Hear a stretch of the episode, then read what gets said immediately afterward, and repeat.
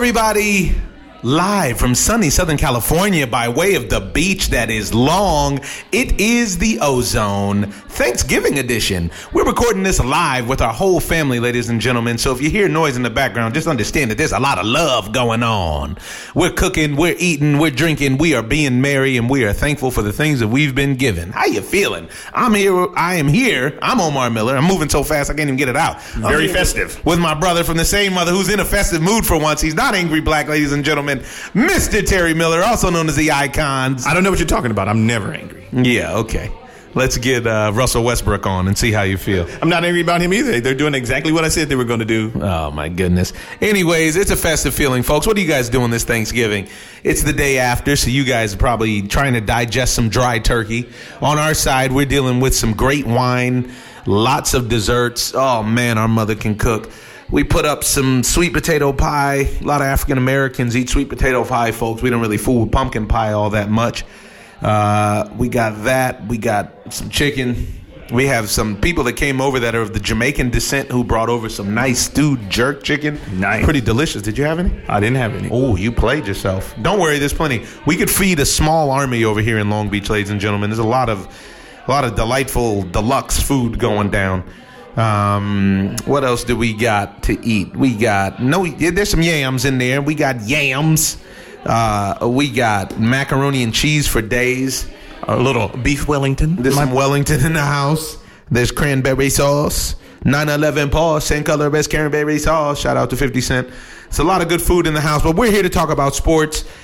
There's been some football games already today. There's basketball in the mix, and we got a lot to talk about, ladies and gentlemen. And we're going to have some special guests. We want to talk about our favorite sport, Major League Baseball, and uh, the MVP could be on the move. I'm pretty excited about that myself. We have uh, the, the NFL. Are the Vikings for real amongst other teams? There's been a lot of uh, parity going on so far. It's uh, very interesting. Them Saints, are they the best thing going? I don't know what happened to your Chiefs. I don't know what happened. I don't know, dude. I don't know. I don't know.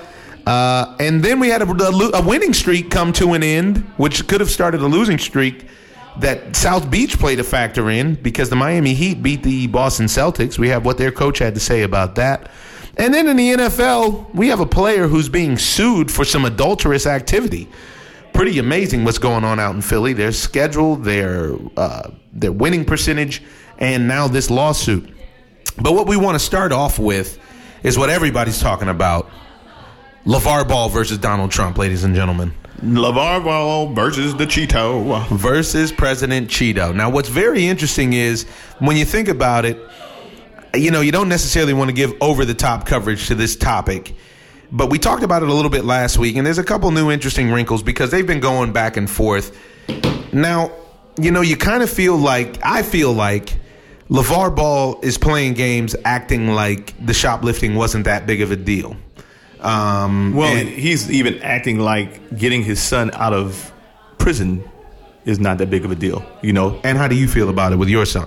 Ah, man, I would be thanking the guy, honestly. If that's what it took, as long as my son is not in the labor camp and we can fix these or adjust these issues that he has when we get home. But first, I need to get him home and safe. And second of all, I don't want him to ever have to leave the country again and be thinking about thinking Doing something Yeah, stupid. stupid, and then taking a chance on getting, you know, incarcerated in another country. It's the worst. Now, how about this though? Because I was thinking about it, and realistically, the boys that uh, that participated in this theft, realistically, in my opinion, their consequences would have been heavier if they would have shoplifted here. Right. If they would have shoplifted at the Louis Vuitton store in Beverly Hills. And Be looking at Louis expulsion? Vuitton store, exactly. Not the Louis Vuitton store in China. They'd be looking at expulsion. They may be looking at some time. Well, I, I figured that you know what they're not really looking at is all the different people and things that they hurt. They embarrass the nation, they embarrass the school, they embarrass the race, they embarrass their families, and all these things have to be taken into play. And you can't just act like it's nothing. I mean, I know what I know that Levar wants to have his pride and not be emasculated. This is not being emasculated. This is actually being, you know, just saying thank you. You know, if a guy opens up a door for you, even if I don't really care for that person, I can still say thank you. You know, and he did a little bit more than that. Well, a lot more than that by getting his son out of a prison sentence. Now, I have something to add to that that I'd like to hear your take on. Given Donald Trump's history, how in the hell can we actually know that he actually spoke to the president of China about the boys? Well, what would make you think, or how would you think that the boys would get off? I mean, he used a lot of. To me, it seems as if he used political clout to get the kids off, and I just honestly can't think that LeVar Ball has that kind of power. I don't think it's. LeVar Ball, but from what I've seen, UCLA, from what I've seen, from what I've read, it's not North Korea. This is China. And from what I've read from a Hong Kong law professor and some other guys, they said that actually, when foreigners get caught doing this, their uh, sentence is expulsion from the country, not that not to be sentenced in the legal system. You're thinking North Korea, where the situation is like that kid that they killed, that, that terrible situation. And from what I've gathered and read is that they took took a chance on getting ten years uh, in the in the prison system, and they actually have like a ninety percent or higher rate of conviction. I didn't read that. Yeah, I read that when it actually first happened. So that's why I was saying that if if the president did, and I haven't heard anybody contradict that. I haven't heard anybody. I don't think anybody knows. I don't think there's any way to confirm that. Now, what I will say to Cheeto's credit is he's the one who came out and brought it up because I saw when he spoke about it on Air Force One and he said, Hey, the boys are, everybody wants to know what's going on with the boys. They're coming home. I spoke with the president. It was embarrassing. And, uh, we're- It sounded above board. It sounded above And board. he wasn't, and to me, it didn't sound like he was trying to belittle or anything. He said, "Now you guys go on with your life. You made a mistake, and the mistakes happen." But then, in classic self promotion, you know, uh, style, he needed adulation for doing the right thing.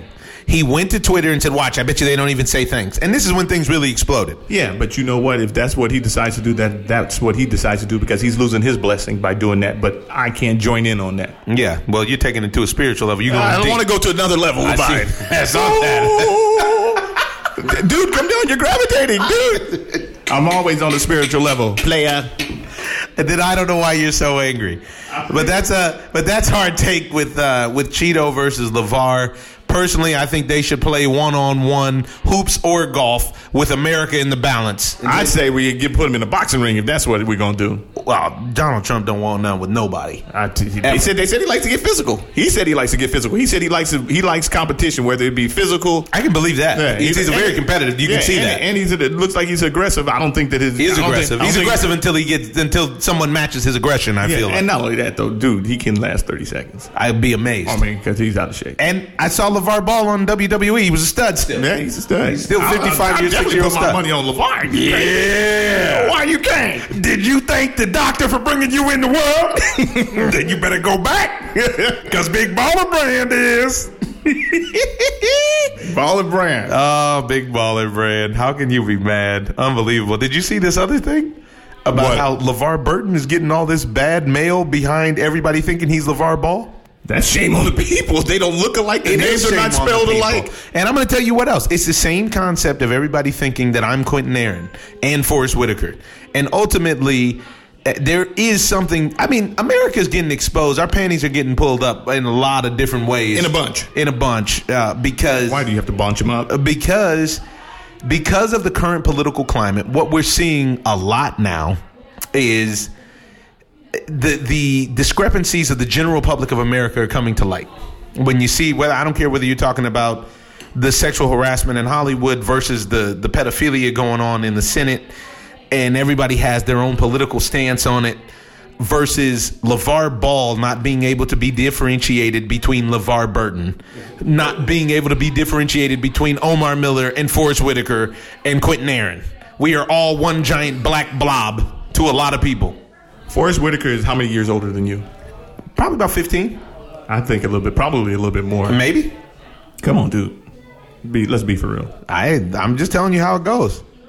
Anything goes when it comes to so very interesting situation going on with that. Uh, And you talking about basketball? You, Lonzo Ball, what I saw a disturbing number more so than anything. I'm pulling for the kid, but he's shooting 46 percent from the free throw line. That's more disturbing than anything. that's unacceptable. That's unacceptable From unless your guard? name is Shaquille O'Neal. Yes. And, and it wasn't guard in the acceptable for Dwight Howard. Even Dwight Howard had to get up to 60%. Come on, man. 46 percent Unacceptable. by a point guard.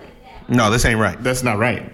And, you know, it's a very interesting scenario because actually I like the young Lakers more than I've liked the Lakers in a very, very long time, I would say. They're entertaining to watch. They are. But, and you know what? Lonzo, I don't know. He's, to me, he's getting held to the standard of what a point guard was what a point guard is now with Kyrie Irving, with Russell Westbrook, with Chris Paul, all of these guys who put up 20, you know, Derrick Rose, all these guys who put up 20 plus a night. And Magic Johnson then drafted him to be the point guard of years of oh, Ago, yesteryear. Of yesteryear, which is what he's doing. Yeah. He's, he's almost averaging a triple double. Well, he's he's not though. He's, is he only scores like four points a game or something. No, bruh. We already went over this. Let's- Let's, look it it? up look- because you're you're. I don't know. I think we need to get Siri or Alexa or somebody on on the scene because you, the, the kid is putting up almost ten assists a night. Ten assists, assists. Say that ten times fast. And you've been drinking wine. Ten assists a night. I've been living the dream. Let's see. We got him averaging. Nine points a game, seven, Seven boards. and seven assists. Come on, man. That's almost triple dub. What are you talking about? Four points a night. That's almost triple dub, T. You can't front on that, but I can but front on it 'cause it everybody's don't get it done. No, see, but you can't. How are you gonna make it? It's not Lonzo Ball's fault that the Lakers don't win. Well, it is because they, No, it's not. They don't have put the enough pieces. They put they put it all on him. I No, agree. God, yeah, no. yeah, yeah, Come on, man. There's so no, many no, no. guys out there on that team that need help. Like who? As a, as a Kuzma, unit, Kuzma is real. Brandon Ingram is real now. I'm gonna tell you who's Jordan real. Clarkson. Jordan Clarkson is real. Yeah, I ain't even been mad at the real. homie Caldwell Pope. yeah, Jordan Clarkson's been real. He's been oppressed and suppressed by Kobe Bryant. But in real life, is anybody, any young player in the league, first year player, better than Ben Simmons? No. Ben Simmons is clearly the best rookie in the league. And in my opinion, if you watch Ben Simmons play consistently, low key, Ben Simmons might be top 25 guys in the league. When you watch his game, his game is beautiful. Now this is what we're talking about. He averages 18.53 points a game, nine nine rebounds, and seven assists. These are serious numbers. There's 19 points a game. Real. Those are real numbers. Now that's not Lonzo Ball's numbers. No, but that's also not what they're asking for from him. I mean, I don't think they would be mad if he put up a dub, but I don't think that's what they're asking for from him because they want Brandon Ingram to get off. They want, you know, other guys to get off. Ultimately, Lonzo Ball isn't even playing in the fourth quarter for a lot of games now, so it's not on him. I'm Well, one of the reasons why is because he can't hit free throws. You can't have 46% is you can't have him in the acceptable. game. Although his father's complaining about Luke Walton now. Now, I don't know if I'm looking at old numbers, but right now I'm looking at 43% for field Oh, goals. 43. Free throws. Well, I don't know if that's maybe last night's That game was against probably after last night because last night he he missed free throws. I watched it, and that's how I learned that he was shooting under fifty percent, which is very. very I can shoot fifty percent. half the, half the free throws? Nobody's guarding me with bad knees. It's free money. I just think that he's losing his confidence, and I think that they should Yeah. address that more so than address it. Well, last night he actually got hot at one point, and he, he I, I watched it. He got hot, and he seemed like he was doing well. You know, maybe that'll get his confidence up in his shot. Now, along those lines of confidence, the Clippers, as I understand it, are on a nine or ten game losing streak. After getting off to what was that a five game, five seven game winning streak to start the season or whatever that was, right? And the word on the street is either Doc has to go or DeAndre has to go. And the word on the street is Blake is out all night in New York with his girl at the club after the loss at the Garden. And the word on the street is Doc should have been gone. Well, they took Doc out of the GM position, which is what you wanted. Now you're calling for Doc to lose his job completely? Why not? They're not winning. They've, Nah, they've had more talent. They've had more talent in the last five years than any team in basketball, even more so than the Golden State Warriors. They haven't. I don't know about that. They don't, They've had a lot of talent. Five years, and they haven't come up with a system or a scheme to be able to get past what is the first round of the playoffs. Is it Doc's fault that he gets them a 3 1 lead and they trick to the Rockets? Yes, 3 1 lead. It, it is the Doc's fault. 3 1 lead? As a, as, a, as a team? It's Doc's fault because his team weren't. They weren't prepared. Ooh, I don't know. How can you argue that? He, they weren't prepared. If they, if they were prepared, they would close them out. You have to recognize after it goes three two that you have to say, well, you know what? There's adjustments that need to be made. He's or was not, it 3 0? It was 3 1, right? whatever it was. It was ugly. It shouldn't have happened. It shouldn't have happened. Shouldn't have happened. Well, either way it goes, guys that are that don't care about the losing streak, that then in turn, you know, and I say guys in general. Patrick Beverley came out and said the other day that he felt like it feels like it's a hundred game losing streak. He does, he can't get it together. He can't fathom what's going on. And you talking about a guy from the Rockets? You talking about a guy, I mean, they didn't have a bunch of losing streaks. They actually play well in the regular season. D'Antoni gets your wins together in the regular season. But they've been playing well for a few seasons. It's just that they don't go anywhere come playoff time unless they're playing the Clippers. But in this situation, I'm wondering you know, does it matter to the whole team? You you spent all this time lobbying DeAndre Jordan to come back. You know, he comes back last year, the team falls apart. Now, yes, like clockwork, come playoff time, the Clippers usually, Chris Paul and Blake Griffin usually got hurt, one or the other, or simultaneously. At which point, we all knew that no, they, the Clippers ain't beating nobody without their two superstars. Right. It's not possible. It's not even they're not in the league today. But at the same time, now you're looking at a situation where they've reloaded. You know, they're they're, they're playing with the team that they have. They showed that they can win. This is how they started off the season so hot, and now it's like they don't care. And this is why I no longer have season tickets to the Clippers. Well, just you like- could see that they didn't care during the season. yes, but this is why winning is contagious and so is losing. Yep, I agree with and that. and they're and they've gotten into the contagious habit the habit of being accepting losing and it's not acceptable if you're a professional athlete I agree. Or just a professional person. Losing is losing. It ain't the right move. But, uh, you know, I don't know. I actually, this NBA season to me is more, this NBA season is more interesting than many in the years past. Because even seeing the Cavs get off to a start like this, which has been a real surprise, you know, but they're, they're still making moves. The Wizards are starting off super hot. I just read something yesterday that said the Knicks have the most home wins in the NBA. you had to get rid of Carmelo Anthony it's just like that truck stop that I keep telling you that's going on in OKC you have to get there's only one ball and you can't share it Yeah, and it's Big Baller Brand. I thought it was triple B That's Big Baller Brand. Mm, mm. but it's three of them one ball no I'm sure there's more people in their family than just one. triple B Oh my goodness, ladies and gentlemen. Yeah, so I mean, the Knicks look good, surprisingly at home at least. I don't know, you know. Tim Hardaway Jr. is the real deal. Tim Hardaway Jr. is the real- and Porzingis is and, the real and deal. Porzingis, you just need a nice two piece to be able to get you some dubs. It's better with three. It's better with three, but you need a nice two piece to be know, nice which is all the more reason that there shouldn't have been a problem down in South Beach last night with the Celtics and the Miami Heat. But it was. And I told you guys before, and I'll tell you again. I spend a lot of time in South Beach. There is a place that all the players go that they shouldn't go because they they show they go and they're shown a very good time and lots of free drinks and good times and, and good timing with ladies. Funhouse. And and next thing you know, they show up at the arena and they don't have good games. Their legs. They ran their legs. they don't have no legs. What's wrong with their legs? What's wrong with their leg? Why they can't do it? Them, the red they leg. Ah. Inside jokes, ladies and gentlemen. Inside jokes.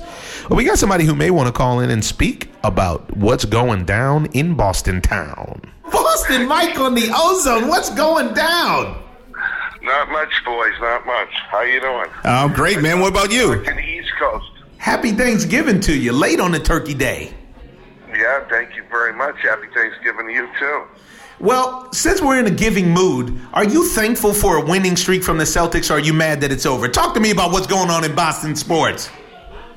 Well, to tell you the truth about the Celtics right now, um, uh, that streak was no big deal.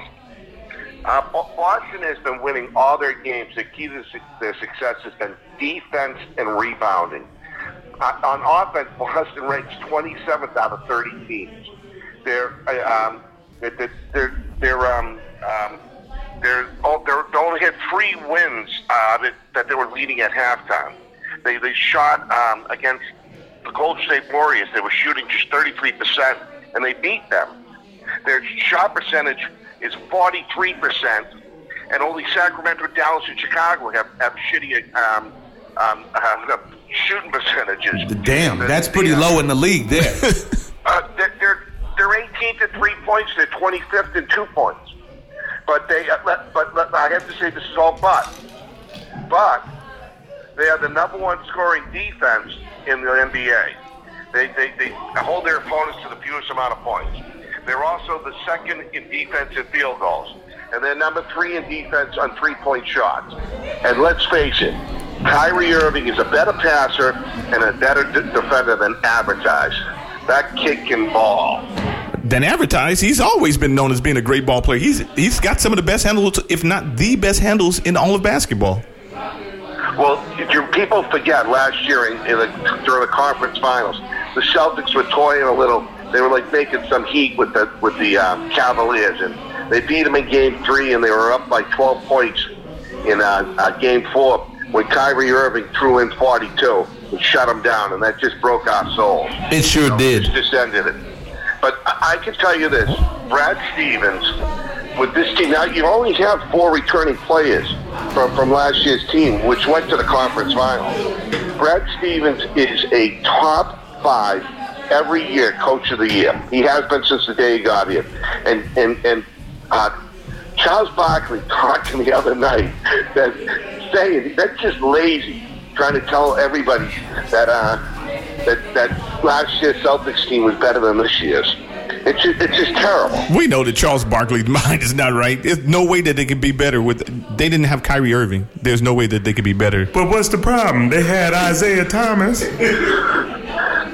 Boston Mike, is that you? Isaiah Thomas is a fine player, but he's he's like mini me. You know, he's not going to carry you to the promised land. And and the team that they have right now, and, and the players they have, I, I really think. Uh, even if, if Abe Hayward doesn't even come back this year, Kyrie Irving is not going anywhere. Kyrie Irving has a love affair with Boston that goes back to his mother and father. They, they both graduated from Boston University. His father uh, played in the '80s at BU, and he was one of the premier players in the in the in the East. It was him and Reggie Lewis would play against one another. You know, Northeastern versus BU, and it just went toe to toe. It's some of the best college games I ever saw in my life. Was, Oh, was, okay, but- um, Dre Irving versus um, Reggie Lewis. Okay, but His, his parents met in college at BU. He actually, when he was in fifth grade, believe it or not, BU gave him a full ride to play basketball there. But but all of that aside, are they going to come out the East? Well, uh, we're, we're, we're um, you know what? We might not have it this year because of the fact with, with, with, with Hayward hurt. But I, I think that they could go to seven against Cleveland and maybe even take Cleveland. And, and if they do take Cleveland, No. well, the Warriors should better watch out. I don't think that you guys can beat Celtics Washington this year. Oh, we're going to kill Washington. Washington's Washington got worse, not better. Ladies and gentlemen, that's a terrorist threat. You heard it here first.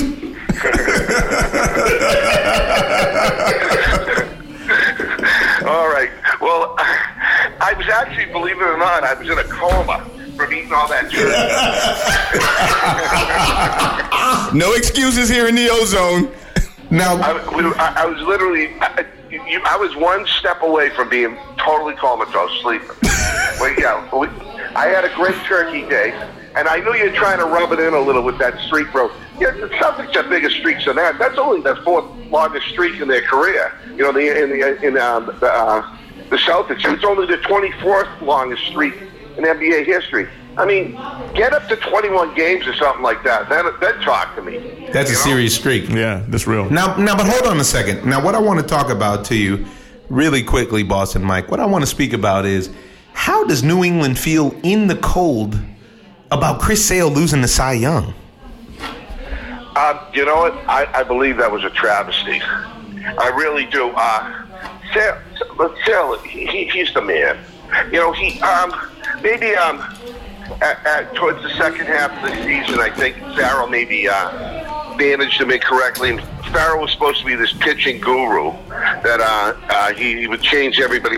They, they kind of let him out there and made him. He pitched way too much. You know, and he, he has a history of fading a little in the second half of the season. But I, Yeah, I. I, I think I, I really like how strong they are, and, and if Price can come back, because Price, Price is a stud. I don't care what anybody says. He can't be- win in the postseason. That guy's a stud. I'll take it. I'll take his 23 wins in the regular season or 18 wins in the regular season, and and we'll, we'll fight it out in the postseason. You got um, Benintendi. and then we have- And we, uh, yeah, oh, dude, dude, well, any other year, that kid, any other year. Unbelievable, he would be right? Rookie of the year. Yeah. What? Unbelievable. Unbel- any other year, he'd be rookie of the year. Now, what happens? Do we do we trade JBJ? No, God, no.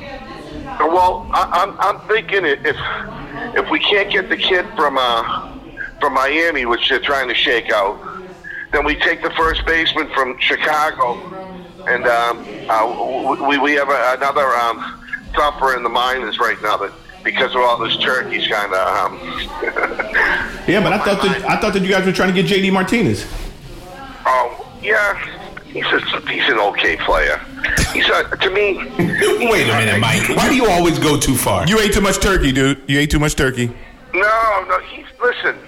He's not. Uh, he, he's no different than the, the, the um, than uh, that first baseman we have right now, Mitchell. I mean, well, he's he's not that. He's not that. Mitch Moreland and JD Martinez? Are you drunk on turkey? And not only that, I would take JD over Mike I Stanton. He's a good clubhouse guy, but I just don't see it. I don't see it. Well, You know? it's going to be interesting because the Yankees were definitely ahead of schedule this year. Nobody expected them to be where they got to. And now Boston has to play catch up when Boston was actually like openly favored, even here on the ozone. We talked to you about it in opening day. Now we're what? We're about 100 days away from spring training, uh, 90 days You know, away from spring training. I told you Benintendi was going to be a stud this year.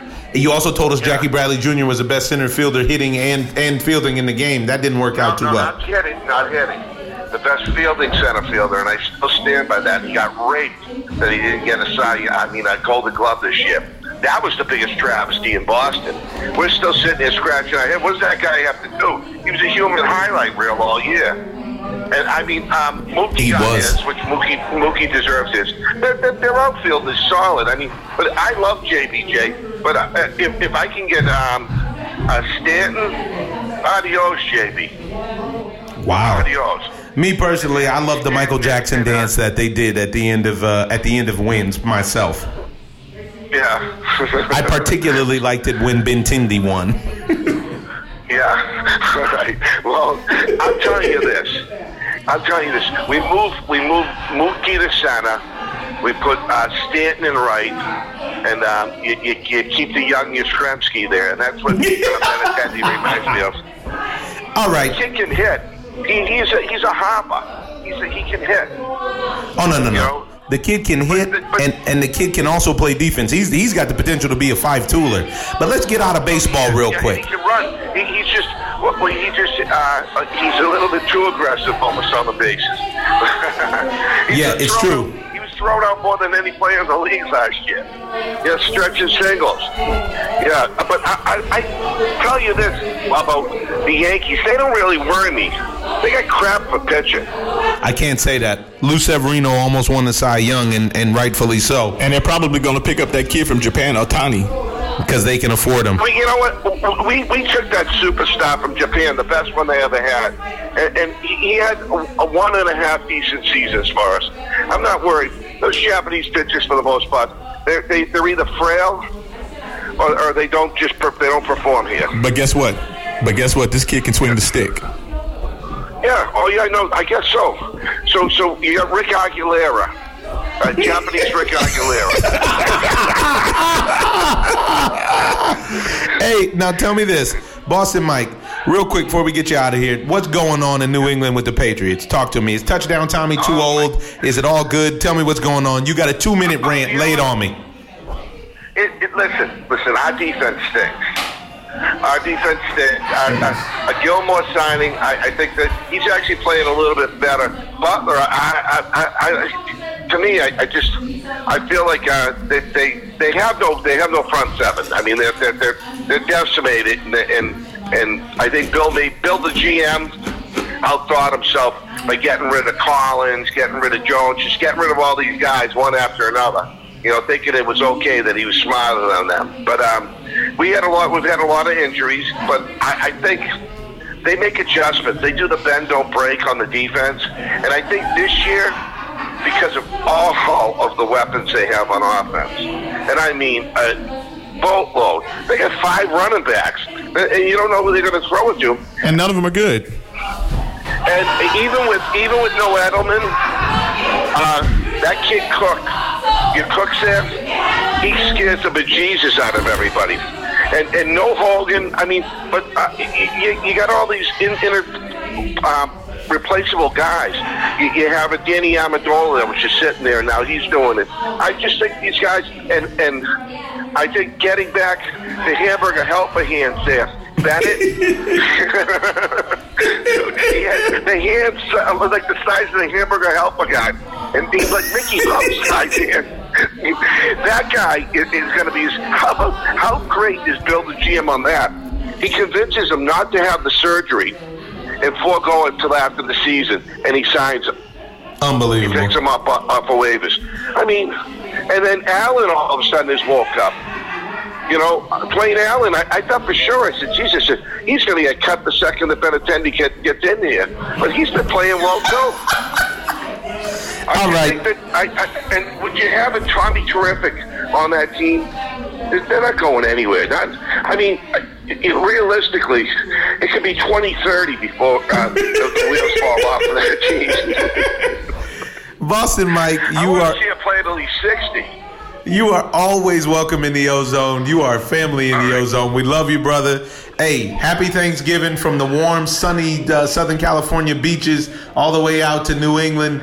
And uh, we love you, man. Have a great Thanksgiving. We talk to you soon. Be safe. I Ozone. love you guys too. Now, hey, my website, the Free Kong Now. Have Oh yeah, you know what? Let's talk about let's talk about it. Talk Free Kong Now. talk about Free Kong now. Give us a quick. You got 30 seconds to lay out Kong's case. Lay it on us. All right.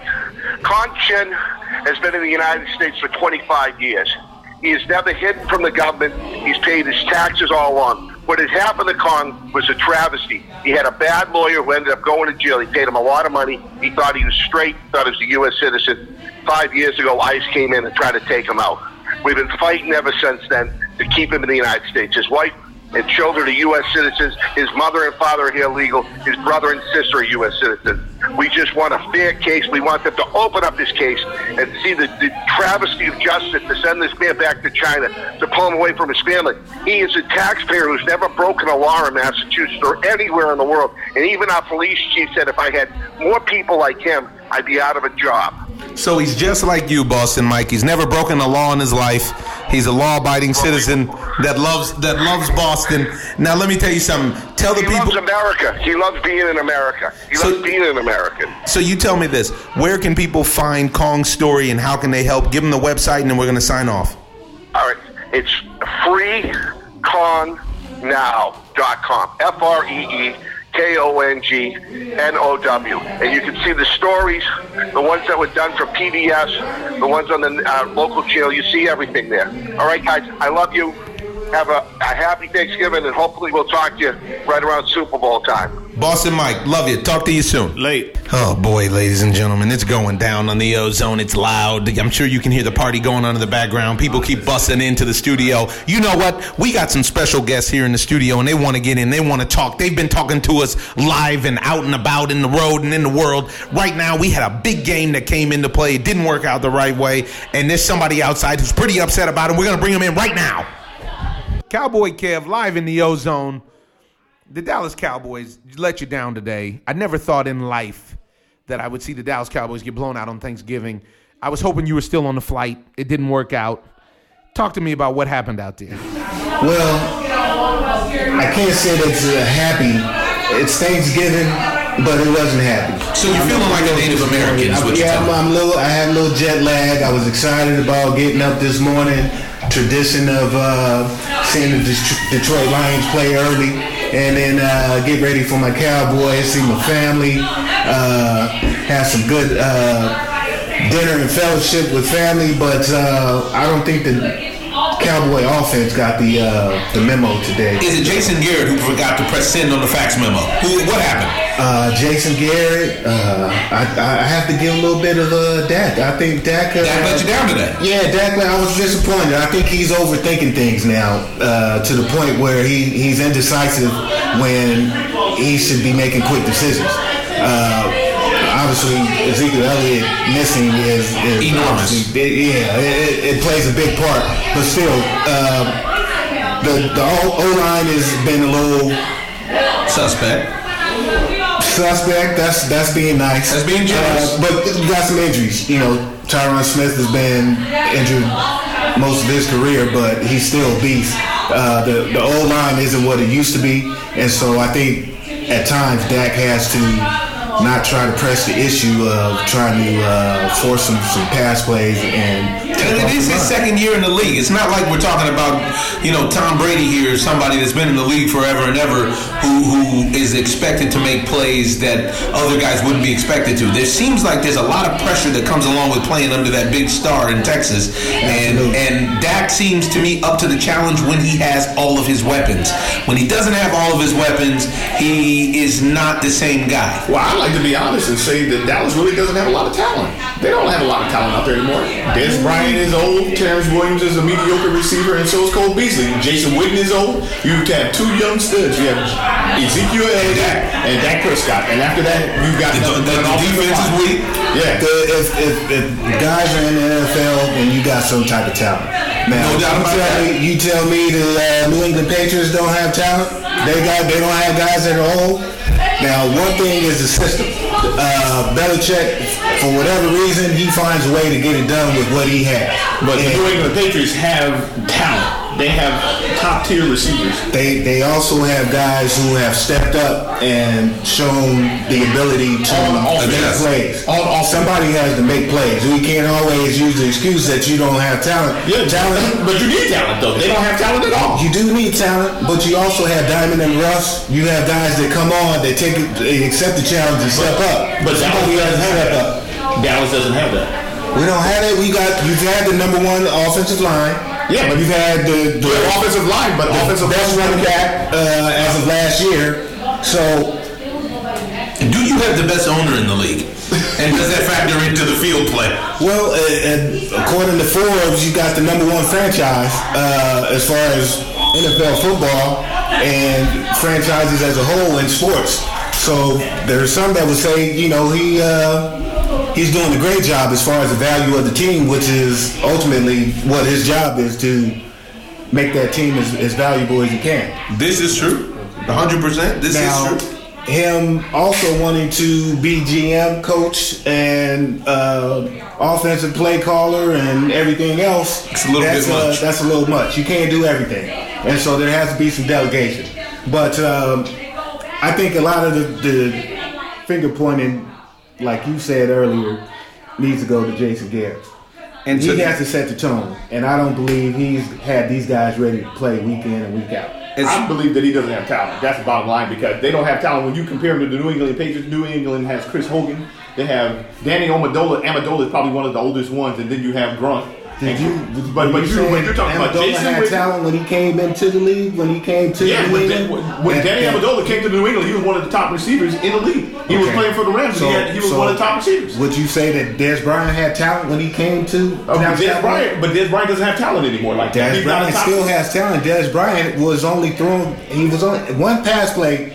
Was he thrown to? And that wasn't until ten minutes left in the fourth quarter. Today, That's not a test. He hasn't had a hundred yard game since last year. But Dez Bryant doesn't get separation anymore, so he can't get. He, Dez you can't Bryant- throw the pass when he's not don't- open. And You don't Dez always right have to have that. separation because there's something You that's need called the over the shoulder pass. That Philip Rivers, the first half, that's all he did. That's He all found he did Keenan that- Allen a lot with that. with that. And this is different because Keenan Allen had separation and But he wasn't. doesn't. He wasn't even separated. That's He the had thing. like he had 170 something yards. He Right. obviously got some separation. No, he had linebackers guarding him. One thing, linebackers, it's a mismatch already. So all he has to do is go through his normal moves, and he's gonna get open. So this gets back to Jason Garrett and the offensive play calling. Somebody's got to be able to get this man into a position where just just like you know you take New York with Odell Beckham, they move him all over the field. I don't think uh, there's enough variety in in the play calling to. I mean, it's pretty much you going. Basically, you sound like you're unhappy and unsatisfied with what's going on. I am. I'm very disappointed. Now, at, at the same time, there's a lot of holes within the, the team, offensively and defensively, at this point. Right. And uh, mainly defense. But for the most part, the defense has come off in the first half, at least, has held teams to a number where they, they're still in the game. But the offense has given you absolutely zero. No, what's the future there's from no here? excuse. But, what's the future from here? Do we say it would have been better for let Zeke actually just serve his suspension early Yes. and then and then go from there? Because Yes. now you're talking about you guys might end up being a seven win team. Yeah, I, I think it was a big risk to uh, you know try to let the court system play out, however you know appeal and all of that. Go ahead, and take the six games early, so that uh, the team can get some type of identity, learn to play without him for the moment. Maybe build some momentum. Some, like you said, some guys step up. You got some diamonds in the rough. Somebody step up. Um, Alfred Morris, uh, D Mac, D Mac, two years ago had 1,100 plus yards. So, And he's a Raiders product. Yeah, so but can't that's be two years ago, and he's old. Two but years in hasn't the played. NFL is a hasn't long played. He didn't even play It that doesn't matter, shit. but the average lifespan of an NFL running back is like two to three years, and he played full time when he was in Oakland. Right. So he, he's Yeah, spent. but He's see, spent. still- Alfred Morris is spent. The bottom line is that there is no successful quarterback without a running game, unless he's a unless he's a running quarterback himself. Because Emmitt Smith did the same thing to Troy Aikman when he sat out a couple of games, Mm-hmm. and Troy Aikman looked like a mere mortal once Emmitt Smith wasn't in the game anymore. Yeah, I'm not disagreeing with you, but I also think that's where Dak has to learn. Sometimes he's got to put his head down and go get those five or six yards, and he's trying to, on third and four, he's trying to throw a, a 12, 14 yard pass, forcing it to somebody instead of putting his head down. He can get because they're they're. they're, You saw what happened to him earlier today. He ran for a touchdown. They had a holding penalty. Brought it back. that's Yeah. another thing. That and that gets back to the uh, The, the preparation. coach. That's the coach. And The coach discipline. Yeah, I, I think there's a lack of that. Um, every every week you got seven to ten penalties for close to 100 yards a game, when there always seems It's to going to be on very big difficult plays. to sounds win like like all that. in the nation. It is very a la and I, as I can tell you from a Raider Nation fan, it's very difficult to win games when you're giving up that many yards and penalties. And I believe Jerry and uh, Al Davis were very good friends. too. you, you. I just uh, I, I feel like Al was a little bit. I have a feeling Al would have supported the knee protest. I, I think Al Davis I would have think so, supported taking a knee. To be honest, it's the Raider way. yeah. He's that type of guy. He's that type of guy. was. Now, what's your take? Yeah, he's not that type of guy anymore. Um, so, what's what's you guys' take on Marshawn Lynch taking the knee for the American uh, uh, anthem and standing for the Mexican anthem down in Mexico City? Well, well, what they said about Marshawn Lynch before, anyways, that he's been sitting on the American anthem forever. So why is it big now? Why you know, big why now? is it Yeah. amplified? There's Yeah. no amplification. It's It's just just more going on. distraction to me. Yeah. You know, it's, it's something else to talk about than what you know the the whole thing started in the first place with Colin Kaepernick. Especially since the narrative has been twisted. The narrative's been twisted. And by the way, um, RIP yesterday would have been Tamir Rice's birthday, who Yeah. was the young black man killed when the young, the young boy killed when he was 12 years old playing in a park with a toy gun. The, if you haven't seen the video, type in Tamir Rice. It's devastating.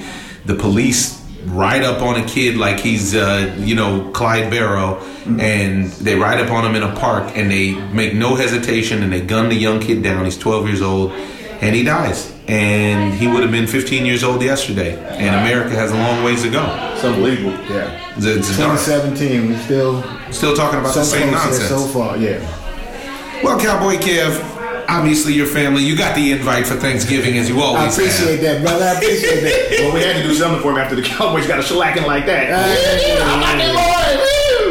That's all right. We live to play another day. There it is. Always happy to have you on the Ozone. Ladies and gentlemen, the All Star Parade continues. We're live at the Miller household for Thanksgiving.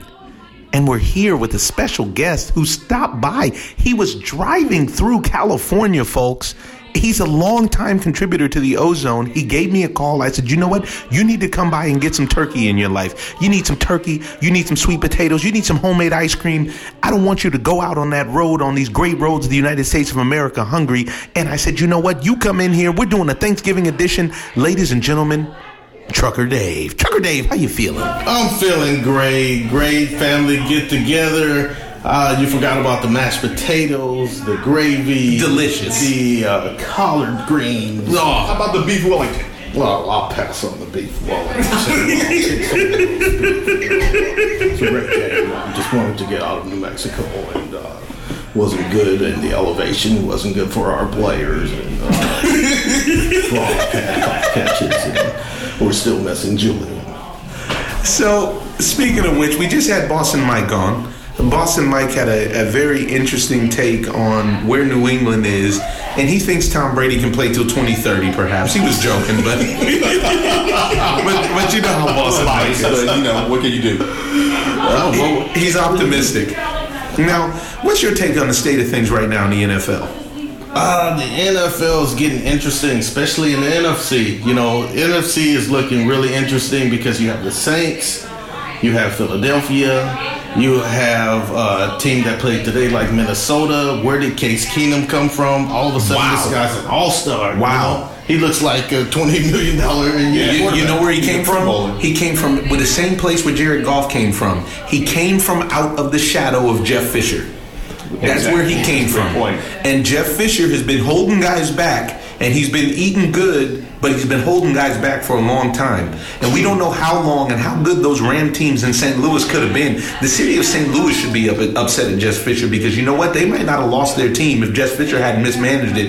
Because you look at it, they had Chris Long out there on defense. That's true. They had a lot of great players on offense and defense, but they could never get the job done and get to the next step. Now Jeff Fisher steps away, and voila! All of a sudden, Todd Gurley's back. All of a sudden, Jared Goff is all is is the guy that he was projected to be. And Case Keenum comes out of nowhere, and he's leading the team. And they're what? They're nine and two now. Well, actually, even Nick Foles, when he left there and went to Philadelphia, right? He lit it up for a little while. That's very true, but you have to give some credit to Eric Dickerson because Eric Dickerson was the one that brought it to the forefront last year. And he brought it up loud. Yeah. He did, it was not subtle. He brought it up like the party going on outside, ladies and gentlemen. Right, so you can't ever go against the Hall of Famer because it has some repercussions.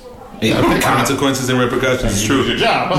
Well, look at him now. I mean, he's still getting. I think Jeff Fisher is pulling up. I saw him eating a rib outside. I think he was here. so he's eating good. He's eating good. I mean, listen, What he can has you do? Forty-five million dollar deal. He's going to be all right. You don't have to worry about him. right. You know, he's he's. Some guys are just suited to be uh, defensive coordinators and not uh, take that step to becoming a head coach. And Jeff Fisher was still living off of that play that you know that Almost. almost was in the Super Bowl. And everybody always talks about that play like it would have won the Super Bowl. It wouldn't have even won the Super Bowl. What, it would have tied it or something? They would have tied the Super Bowl. Yeah, it but would you have know tied the what? game. It wouldn't We're talking about against the Titans. Yeah. Well, no, when he was the coach of the Against the Titans Rams. and against the Rams. Yeah, yeah, yeah. yeah. Sorry, I got that in reverse. Yeah. Yeah, they're just talking about giving their team an opportunity, and that's what that does. You know, there's you, anything can happen. It's 50-50 if you get you know in the overtime. So, surprise teams. Carson Wentz is a real deal. He there's, there's no two ways about it. I agree. I watched the Philadelphia Eagles play, and I feel like I could be watching a world champion. To be honest, all all year they've been consistent. You don't want to see them in Philadelphia. I tell you that much. But Carson Wentz and these boys make plays, man. I, but this is why I lean more towards the Saints at this point because, first of all, Drew Brees has won already. He's and, been there. and he's got a two-headed monster in his backfield, and he actually has good defense now. He does. And they're not just relying on his arm. So what they did last week was they pulled the rabbit out the hat. Because what they said was, okay, now we're in trouble and we might lose this game. Drew, go ahead and do what you do. And he did it. and he did it. He did it in the span of about five minutes, maybe even less than that. Right. And what he can do is still impressive. You know, so they're talking about this might be his last year in New Orleans, and I think that would be a mistake. You know, I agree because they figured it out, and him and the coach do really well together. Right. now, going back to Philadelphia, did you guys see this TMZ worthy uh, bit about that. Fletcher Cox? right? I saw that that guy destroyed someone's wedding. Cox being the key word. He's being sued by a man in North Carolina for some lewd text messages that he says proves that his wife was having an affair with him, where he's talking about, hey, I want to get you pregnant, and no, I'm not playing.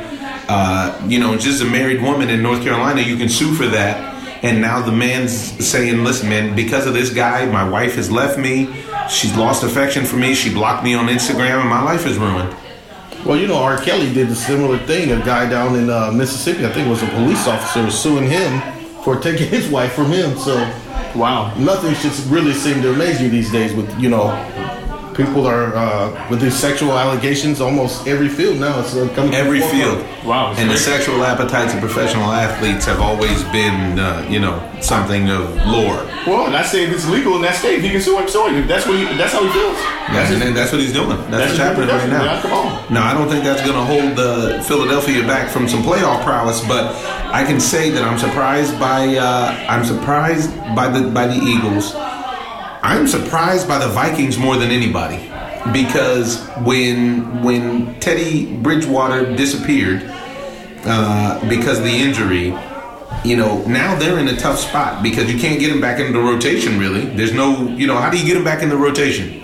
Well, I think you don't really try to get him back in the rotation at this point. You know, he's proven that he's a starter. Yeah. So I would look at um, possibly trying to move him. You know, um, You think? get a high draft pick Yeah. for Teddy Bridgewater? Um, why would you let him play at this point? He hasn't played in two years, not even the preseason game.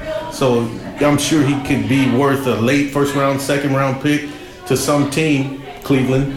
You know, yeah. somebody uh, needs a quarterback. Yeah, that would help uh, them a lot. And now, what do you think about this surprise? Uh, this surprise success? I mean, if it's surprise, they have an organization with a history of winning. But what about the Pittsburgh Steelers?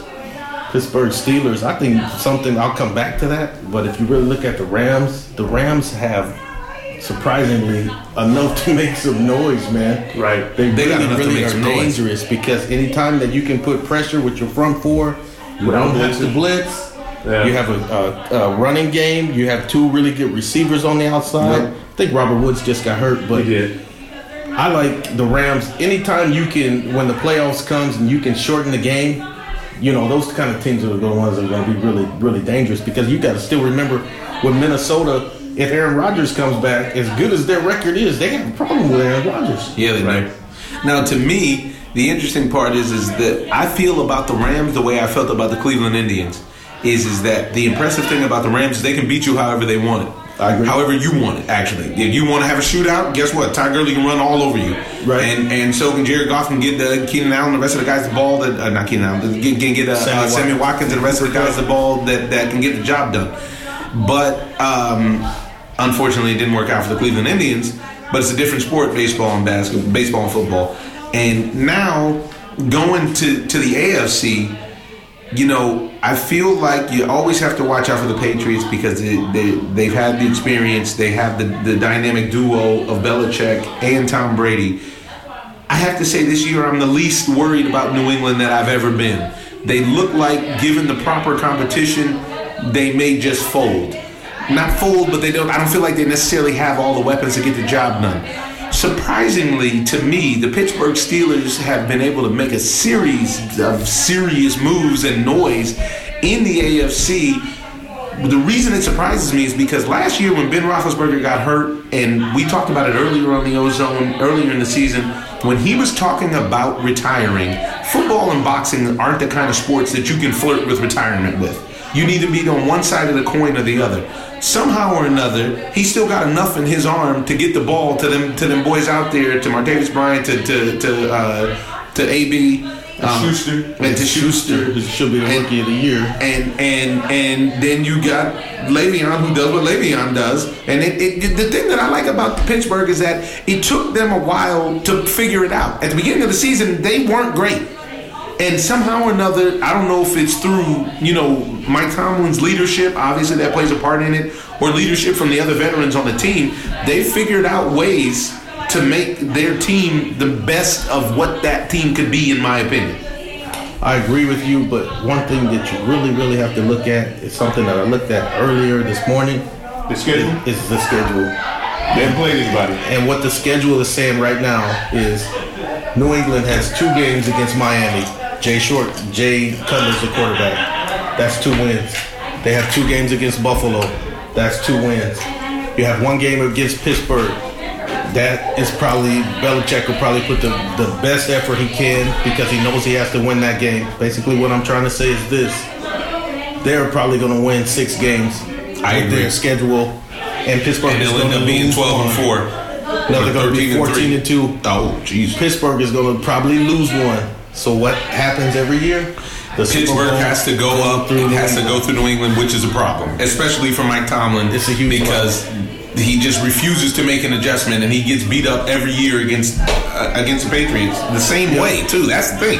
Well, for me, I honestly don't believe Pittsburgh is as good as everybody thinks that they are because they really haven't played anybody. You think it's smoke and mirrors? Smoke and mirrors. They beat the Bengals. They beat I love the Kansas City the Chiefs earlier, but then they played against the Jags and got stomped, and they played. They beat the Ravens. They beat The Jags defense is so the Raiders beat them. I mean, so I mean, they really haven't beaten anybody that that on their on their schedule. So, in your opinion, they beat who they were supposed to be. Yes, they beat they beat the Colts twenty to seventeen. You got to blow the Colts out. Colts had one of the worst um, pass defenses in football, and you have some of the best receivers in football. And you have one of the best, if not the best, running back in football. Yeah. So there's no reason for that game to be close. So it's hard for me to take them serious. But just this kid Schuster, that I think that came out of He's real. UCLA. Very, very impressive. Juju. But if you if you Now Juju is a sports recruit. He's a he's a D one bound. Uh, uh, he comes out of Los Angeles, and I've been hearing about this kid Juju. Him and Adoree, uh, Adoree Jackson down in Tennessee. They're buddies, and they've been they they've been getting coverage out here for the last five six years since high school. The kids have been balling and they've been on a fast track to the NFL ever since they were, you know, 15, 16 years old. And that kid is out there doing his thing. Both of them, actually. He, he is out there doing his thing, and you know what? He's motivated by the fact that uh, the scout said that he, he couldn't separate. And because they didn't, they didn't give him. I think they, they they didn't give him maximum stars in high school going into college, and then in college going into the pros. That scout said that he couldn't get it done. So he's played with a chip on his shoulder the whole time. Whereas his partner Adoree Jackson has been celebrated the whole time, and Adoree isn't even a big guy. Yeah, but Adoree's good. He's good, and I tell you what, he's an all-world athlete. yeah. He set some records at SC for uh, long jump. He's a, he's an all-world track athlete as well. He's just an athlete. Plays on special teams. I mean, He's- he's across the board. He's been playing both sides of the ball his whole life, and if they let him do it in the show, he would do it in the league too. He's awesome, man. Yeah. I mean, but a sleeper team to me are the Jags. And then I was gonna say the same thing. Calais Campbell has changed the whole they, they have great defense. The biggest problem is Blake Bortles. He's the biggest problem. So if, and, they, and their receivers are hurt. They have one primary receiver, but other than that, I mean, if you can get a tight end to help him out or whatever, because Blake Bortles needs a lot of help. You never know what Blake Bortles is going to show up. I agree. And there's a problem, but you got Leonard Fournette. So if if it get, comes down to it, and you stack the box, then you make Blake Bortles have to pass the ball. Then we can, you know, so. There's parity, and it's not in a good way in the AFC. The AFC should not win the Super Bowl this year. But see, the problem is, is that here you here you go again. Is um, you got a team, a warm weather team that's going to have to travel, you know, and it's been a proven fact that those warm weather teams in the playoffs do not play well in the cold. Except for the Raiders in the tuck rule. Yep. Other than that- exception to the They didn't win. No, they didn't Sorry to win. tell you. They didn't win. It was, but it wasn't their fault that they didn't win. How about that? Oh yeah, But you know what? I just watched that play again a couple of days ago, and it really looked like it was an incomplete pass. I mean, Tom Brady has got the Derek Jeter. stop it. I mean, you're, you're Tom- drinking the Kool Aid right now. Tom that's Brady a that's a fumble. Everybody in the ozone land, you guys know Tom Brady fumbled that ball. It changed the course of his career in the same way that LeBron James' career got changed. The course of when they called that bogus foul on Kevin Durant in Game Two of the of the the. NBA Finals on their early in their careers changed the course of history for Tom Brady. It was a big deal. Tom Brady was going to be great either way it goes, but that got the ball kicked off in a way that was unbelievable because the Raiders were better than the New England Patriots that year. Nobody gave them a chance. They went up there to Foxborough, and Charles Woodson himself almost won that game single handedly. They went up there and balled. Almost, but you you look at it afterwards. Him and Derek Jeter, they're just born winners. You look at afterwards. Look at the rest of the drive. How could this dude come out of Michigan be this poised in a playoff game in the snow like this?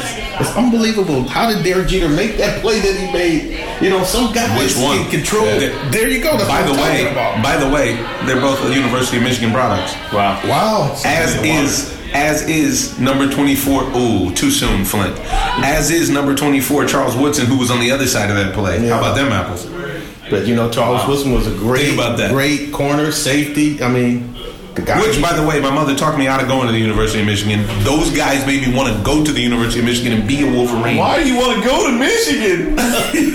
she didn't say that Hold dramatically, but that's exactly what she said. She said, "Hey, I know you. on your face. I'm from the cold, and it ain't gonna work out so good for you." You know, so it's a lot going on. But you know what? Going back to Pittsburgh, one amazing stat about the Steelers is something that Bill Belichick has never figured out. They know how to draft receivers. They sure do. It's amazing how certain teams know how to draft certain players. In baseball, the Atlanta Braves know how to make great pitchers. Yeah. And in, in, in every single sport, And outfielders. the Los Angeles Lakers know about big men. You want to know about the big fella? Look at the history of who it is that they draft. Because I don't care if they're good just for a short period of time. I don't care what anybody says. If Andrew Bynum would have actually gotten the cultivation and the love that he was supposed to get, he could be hanging up there. His jersey could be hanging up there in the rafters with the rest of the Lakers big men because that kid had it. He had it. And that's why Jerry West made the move to get Shaquille O'Neal. It all obviously started out with Wilt Chamberlain, then to Kareem Abdul-Jabbar, formerly known as Lew Alcindor. They just continue to pass the torch. I can't even front. Vlade Divac used the ball. They know what you need in the middle. Vladi brought in the flop. I mean, the, the flop is too much. It hurt the league. It hurt the league, though. I think what happened. Yet at the Vlade- same time, Vlade don't front on Vlade's numbers. If you go look at Vlade's numbers, Vlade came in and balled. He balled. He balled. You know. I mean, even Elden Campbell balled low key. Elden Campbell was nice. I wasn't crazy for him, bro. No, I, I bet you Elden gave you 18, 18 and 10. I bet you he did. But I do remember with Elden Campbell. I remember him getting in the first big contract. He got a crazy deal. He did. He got a crazy deal, like almost 100 million, I Yeah, think. yeah, yeah, back like then. 70, And 80 we million. like, Elden Campbell? Elden Campbell's good for 80 million. That's like when Mike Conley just signed for 35 a year. Yeah. it's like that kind of thing. Even though I. I think Mike Conley's better a point better point guard now than Elden Campbell was a power forward of then. But I'm so so no no disrespect to Mike Conley, but it's when that collective bargaining agreement changes, and next thing you know, the next set is like crazy over the top. Like right now. Like right now, I mean, guys are getting paid in basketball. You crazy? These guys are almost billionaires, man. Forget about it. Russell Westbrook just signed for two hundred million dollars. Yeah, 205. Two hundred million dollars, And he, and he waited to sign it. and that's that is He waited. that is a crazy deal. And then you have other guys who act like it's not that big of a deal and sign deals that were like shorter deals that under the old agreement for some reason. I know, man. I didn't understand that. Wow. And then But I mean, I you know, when you're dealing with numbers like that, forget about it. That is- the ball players are taking it to the next level. they are. It's it's really taking it to the next level. Speaking of which, you know, just switch gears into basketball. Russell Westbrook showed why he got his two hundred million dollar deal last night, and you know they were talking about it, and they were saying actually part of the problem was he was surprisingly being too passive in trying to get Melo and Paul George involved.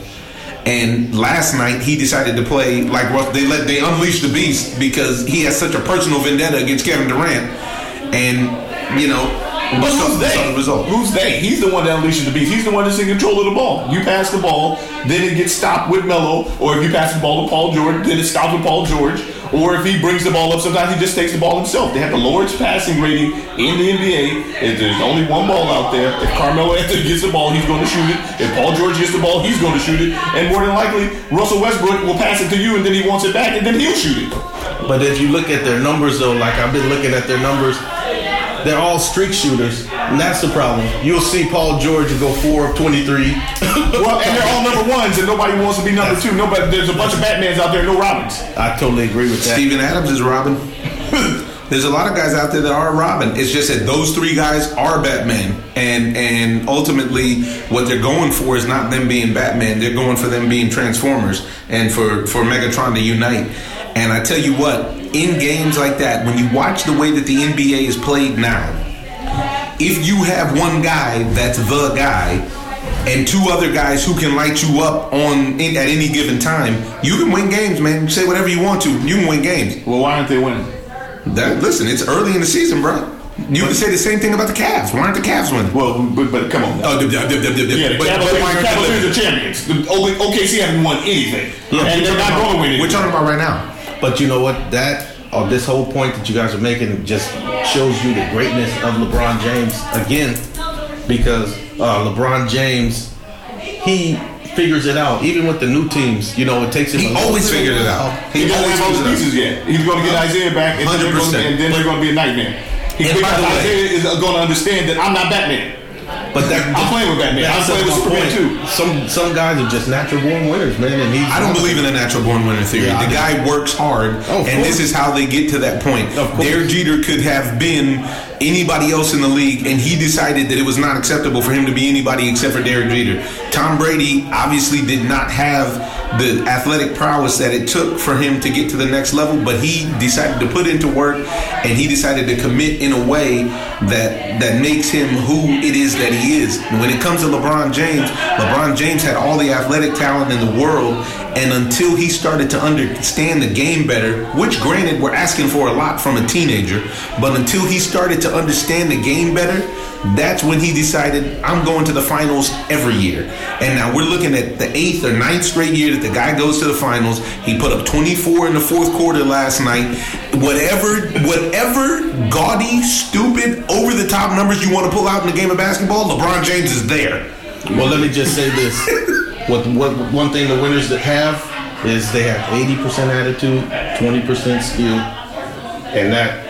And LeBron James actually has 98% skill and probably 10% attitude, which I know is more than 100%. But the thing about it that I think that makes it so hard to, to echo T, that makes it so hard for everybody to accept, is just like it's hard to accept Elden Campbell getting an $80 million deal when it's 1994, 95 it's hard to accept a guy that's the new prototype of a superstar. It's actually easy to root for Russell Westbrook because Russell Westbrook is a superstar. He wants the cameras on him, he wants the lights on him. LeBron James very rarely flexes his greatness. You know, he's Yeah. he's interested in getting other people involved. For the longest time, I agree with you. He did not want the ball at the end of the game for the wrong reasons. Now he understands the flow of the game to the point where he says, "You know what, man? This is the regular season. You guys know good and well this doesn't matter." And and when it comes go time, guess what? I'm gonna be there.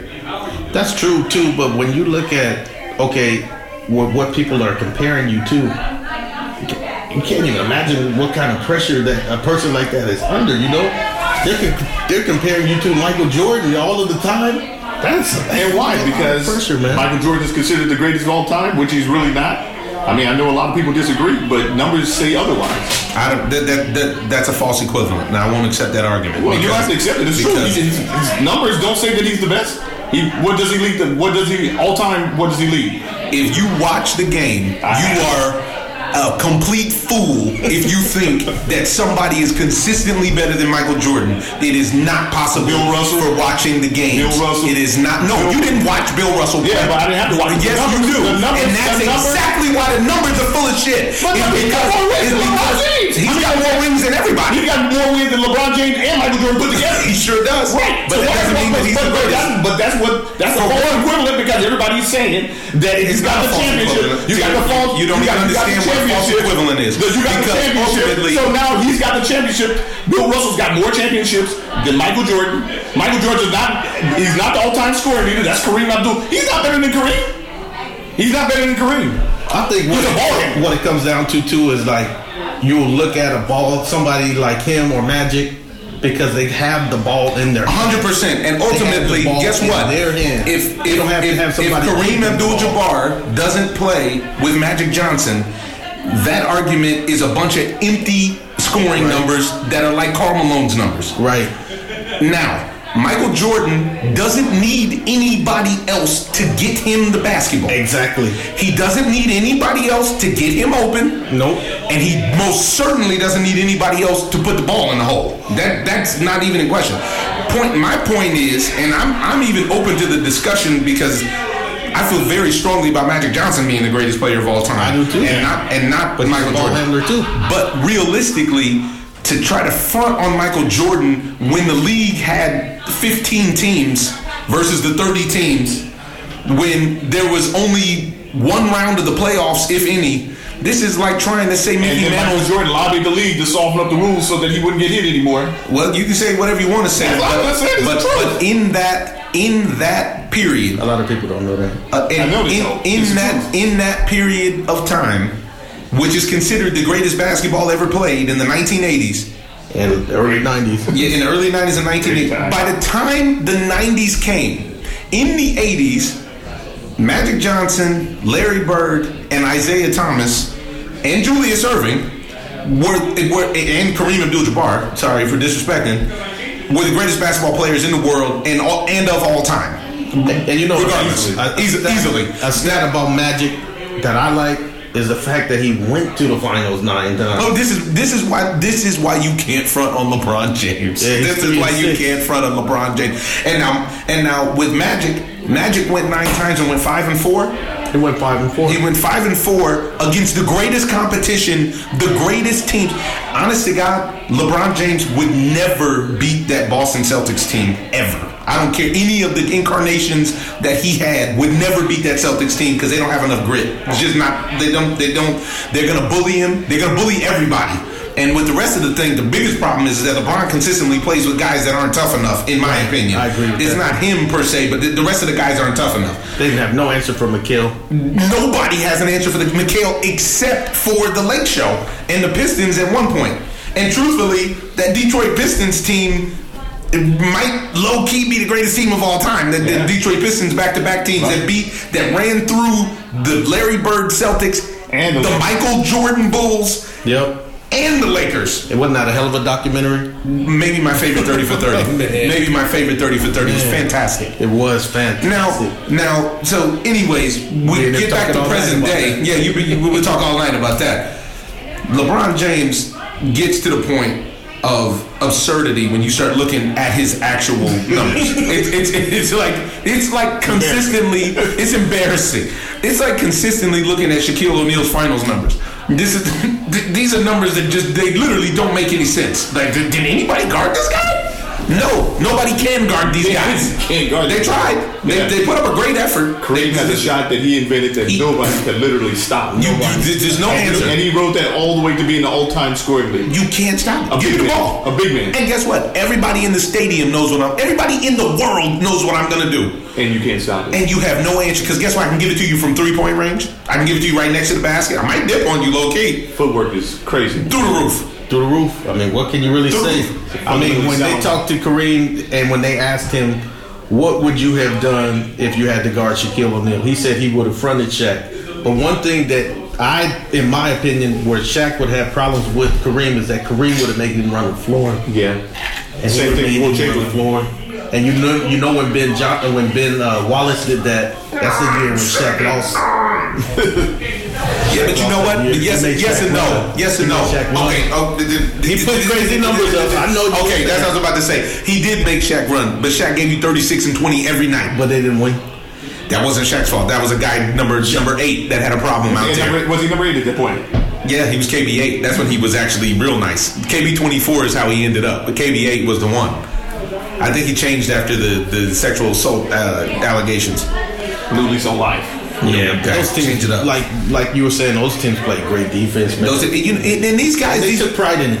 and that's this is what I this is why it's so hard for you to, to hear the stuff that LeBron says about hey you know the the the people he's being compared to he's the only person that has ever been compared to Michael Jordan who stayed in the conversation And you know, when Kobe Bryant came in Kobe Bryant for everybody out there who doesn't remember Kobe Bryant wasn't a part of the, the Michael Jordan conversation when he first came in. That didn't happen until came way down the line I mean, that's what they were talking about with Lonzo. You look at Lonzo and you look at Kobe. Kobe struggled just like Lonzo's doing now. Sure did. But look at Lonzo is starting to put up numbers across Well, the but board. the- the- when he you- just got terrible shooting percentage. That's it. And free throw percentages T just brought up earlier, which is unacceptable. Shooting 43% from them. He got to fix that ASAP. Truth be told, if he's shooting 43%, he that means that he should be averaging 13, 14 points. Yeah, and that means that obviously the Lakers can't let him be in the game in the fourth quarter. Listen, and he's you supposed to be the leader of the team. I can't not have him in the Shaquille. game. I don't know why he's supposed to be the leader at 19 years old. Well, but that's Magic didn't put that on him. I don't understand that- why that's- you. that's not I fair. feel like it's completely unacceptable. unacceptable. But we got to wrap it up, folks. Trucker Dave, appreciate having you. Hope you enjoy. Uh, hope you enjoy the rest of your, your Thanksgiving evening. Be safe on the road. Uh uh. all we're all full of surprises, ladies and gentlemen. We want to want to hit a couple topics on our way out. Uh, another friend of the Ozone had a great fight this weekend. Anthony Dirrell had a great fight. He represented Flint, Michigan. He got a dub. It was ugly and ended up in a, in an ugly headbutt situation, but he got the dub. And I, I hope he gets picked up by a big network and he's on to bigger and better fights. Uh, He might be on the show in a couple of weeks. He said he's heading out this way. well, then you know he's going to be on the show if he's heading out. Then we got uh, we we got a couple RIPS. Last week we forgot to to RIP one of our favorite pitchers of all time passed away in a tragic uh, plane accident. Roy Halladay, folks. Roy Halladay is as good as any on Roy Halladay's best day. He's as good as anybody who's ever picked up the baseball. There's just no two ways about it. Roy Halladay had maybe a six or seven year stint where he was just about unhittable. I mean, this guy, forget about it. Forget about it. And he had that unfortunate accident in a plane that I actually absolutely love. That uh, that that Honda plane with the fold up wings, and we just want to send a, an RIP out to him and his family. We also have uh, a, big loss in the tennis world. Jana Novotna, who was a champion several times over, passed away from uh, a, a long bout with cancer, and it struck the tennis world hard. Uh, a lot of people have expressed their condolences, and you know it's interesting in sports because just like we're sitting here talking, you remember everybody at the height of their game. Right. I remember Roy Halladay, you know, dealing on the Blue Jays or dealing on the Phillies. I you don't remember guys, you know, y- you don't remember people, and it's the same for performers, for actors, and everybody else. And you know, it's always it, it, puts your own mortality into perspective when when these kind of things happen. Uh, so R.I.P. in that scenario to Jana Novotny and her family, and also to Roy Halladay. And the very last thing that I wanna that I wanna cover is in our favorite game, a game so fine it's played on diamonds. Ladies and gentlemen, there's there's rumors that Marlin slugger Giancarlo Stanton may be coming west. Now he's from Los Angeles. I talked to the big fella at Game One of the World Series this year, and he voiced to me in uh, in confidence, even though it's not in confidence now, because I'm going to say it on the ozone. But uh, but he was interested in in, in in in coming out. Now he said West. He wasn't clear to me. I assumed West meant Los Angeles because we were at Chavez Ravine. But as they're saying, the San Francisco Giants might want a piece of that action. And despite what people are saying, and despite what that record looked like, the San Francisco Giants are not that far away from being the three times world champion that they have been. They need a closer, they need some pop in the middle of the lineup, and they need a young center fielder. What do you think about that, Icons? Well, you know what? And they're talking about also throwing Dee Gordon into that conversation as well. And uh, anything that they get as far as offense is a plus because they actually have a decent decent pitching staff. You know, but the problem is, is that it just seems like a team like that just got old overnight. You know? Unbe- including including the coach. yeah, yeah. and they- they- Bruce Bochy started having problems with his heart and all Right, kind of right. stuff. And it's, and it's crucial because you have to be able to reinvent yourself during a long baseball season. There's 162 games, and you have to reinvent yourself during the season. If you don't, then you're going to have problems like a lot of the Giants. I thought that the Giants were serious contenders this year by picking up Johnny Cueto and Matt Moore. And Matt Moore actually got it together for a little while. But if you give these guys some kind of offensive support, Ty Blach. yeah, Ty Blach, if you give those guys some kind of offensive support, it changes the way that they pitch. But they didn't have any offense this year. Can you imagine Buster Posey and Giancarlo It's and and and, and Brandon Belt? It's a problem. Because Brandon Belt's got that crazy major league pop too. Nobody talks about it. Between them. Come on, man. Move Buster Somebody's Posey gonna make a move. Yeah, yeah. And if he wants to be on the West Coast, I mean, the best coast. Wait a minute. Who doesn't want to be on the West Coast? Can did you look at the did you look at the Mercury today? It was at 86 degrees today on Thanksgiving, ladies and gentlemen. What what was it like where you were? no kidding. No. Man. I totally agree. Well, that's all we got. It's time for me to go get some homemade ice cream, folks. Gonna leave you with a quote about unity on Thanksgiving and recognize that we need to unite in this uh, country and in general. I posted a tweet yesterday that if you look at it, last Thanksgiving, the Native Americans up in uh, South Dakota and North Dakota were being tortured and dragged off of their land for protesting against an oil pipeline that President Obama stepped up and closed down.